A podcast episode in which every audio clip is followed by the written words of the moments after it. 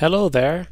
Last episode we discussed about my subject, metals transformation processes, and in this episode we are going to continue talking about this. So this week I had uh, a new class and we discussed many things, and I would like to just focus on one, one topic. But basically, last episode I introduced you about the energy stacking faults, and in this episode we are going to take and take a look and talk about more work hardening. So first of all, I would like to thank you all, because in these last few months you guys have been being amazing with me. You you've been encouraging me, and I'd like to thank you all. Actually, I'd like to invite you to follow us on Instagram, to, to, to like this episode on your favorite platform, send it to your friends, family. Help me to spread this podcast in the entire world. And I just want to say to you that I have been already listened in forty-three different countries, and I'd like to ask you to help me to share this episode and to share this podcast with a huge population and everybody that you might know. So again, thank you all, guys, you are amazing. By the way, my name is Vini and I am a materials engineer.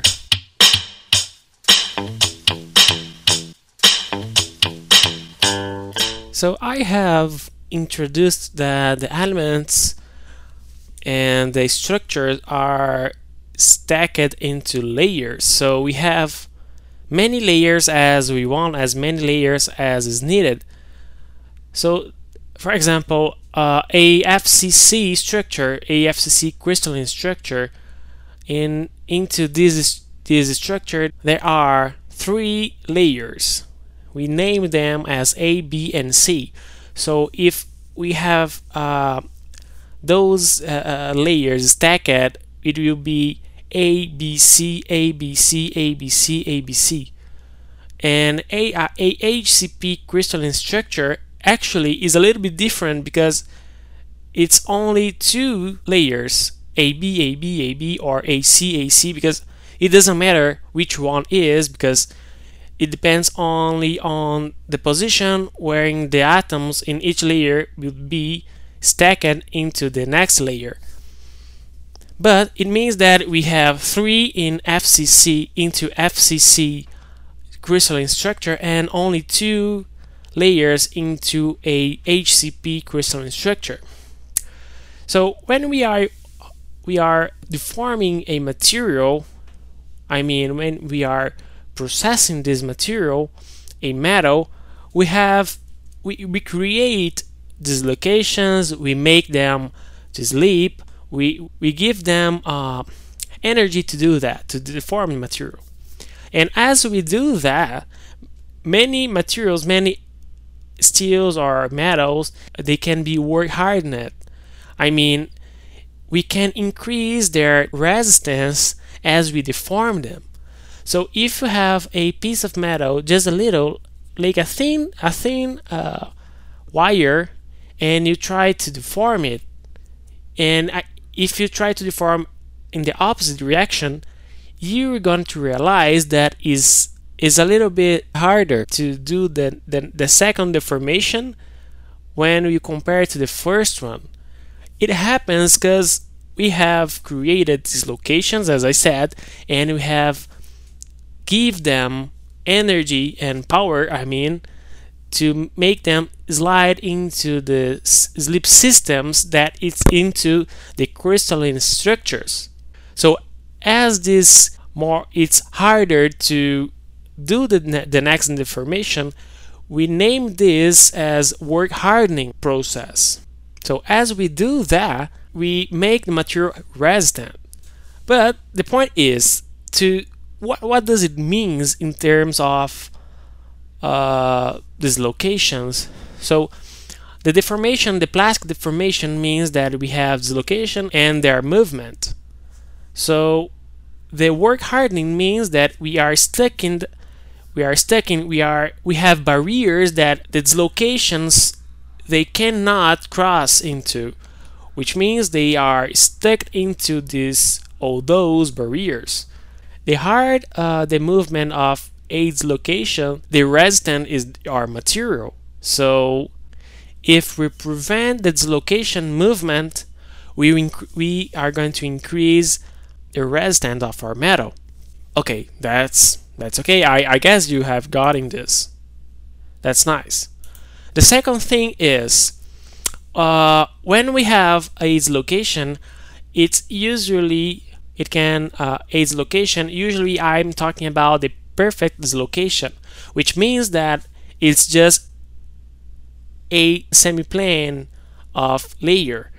But sometimes, and some materials, they can spread, they can split into two partials, and between these two partials, if we have uh, a perfect dislocation into F C C crystalline structure, when these partials are created, the space between them actually is a stacking fault, which means that uh, the position of one of the layers is not correct. So when it happens into a F C C crystalline structure, this stacking fault, it's like a, a H C P crystalline structure. So as bigger as this, this the space between this, the, those partials, the lower is the stacking fault energy. But the, the lower the, this space, the higher the stacking fault energies. What does it mean? So if we have If we consider a shearing tension and its deformation curve, we understand its slope is the hardening rate, okay? And in this curve, uh, we can divide it into three stages. The first one, that we increase just a, a little in tensions, and we are going to achieve a plateau quickly, which means that the, the, the hardening increases just a little.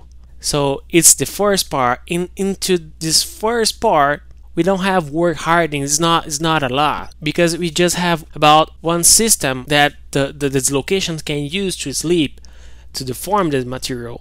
But as we increase the tension, because the, the curve is going to increase, so now in the second stage, the curve is going to have a slope, a increasing slope, which means that the hardening is happening. And in this stage, we have as many as as many slip systems as possible as the crystalline structure has. So we have new systems being activated as we increase the tension.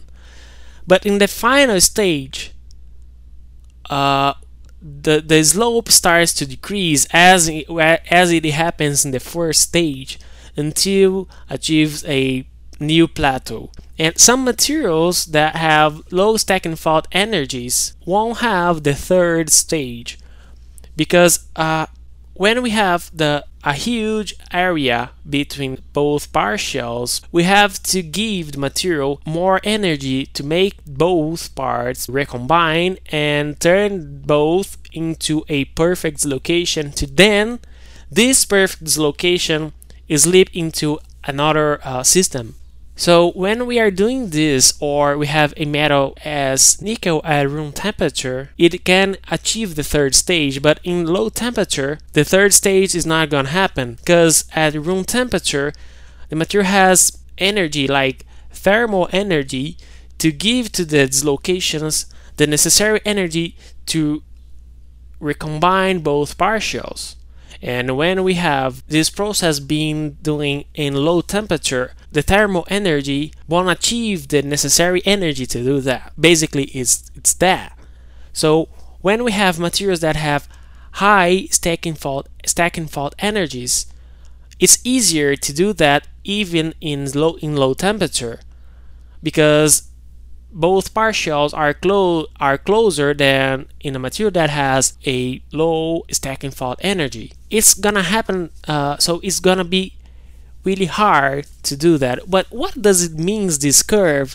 It means that when in the third stage we're going to decrease uh, the, the, the hardening rate, it means that we cannot increase the resistance of the material. So its resistance is going to decrease faster as it achieves the third stage, because when we achieve the third stage means that the, the dislocations are recombining themselves and they are recovering, which is the process of recovering. So it's recovering the, the, the, the, the formation, which means the resistance is decreasing, and then we, we won't have a material resistance as we would have if the material stopped into the, the second stage. I hope you have enjoyed. Thanks for listening. See you in the next episode.